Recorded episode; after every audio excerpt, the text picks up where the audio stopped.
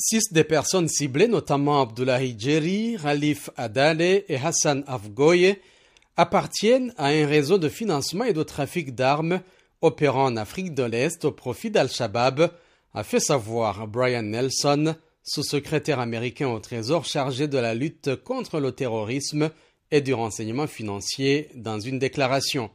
Des sanctions qui incluent un gel des avoirs sous contrôle américain visent trois membres d'un autre réseau de trafic d'armes établi, cette fois-ci au Yémen et opérant toujours pour le compte d'Al-Shabaab. Par ailleurs, cinq responsables d'Al-Shabaab, parmi lesquels Mohamed Mir et Yassir Jis, tombent eux aussi sous le coup des sanctions américaines visant les terroristes et leur soutien. Nous continuerons d'agir contre les trafics d'armes et les activités de levée de fonds d'Al-Shabaab et autres affiliés, a déclaré le sous-secrétaire américain au Trésor chargé de la lutte contre le terrorisme et du renseignement financier.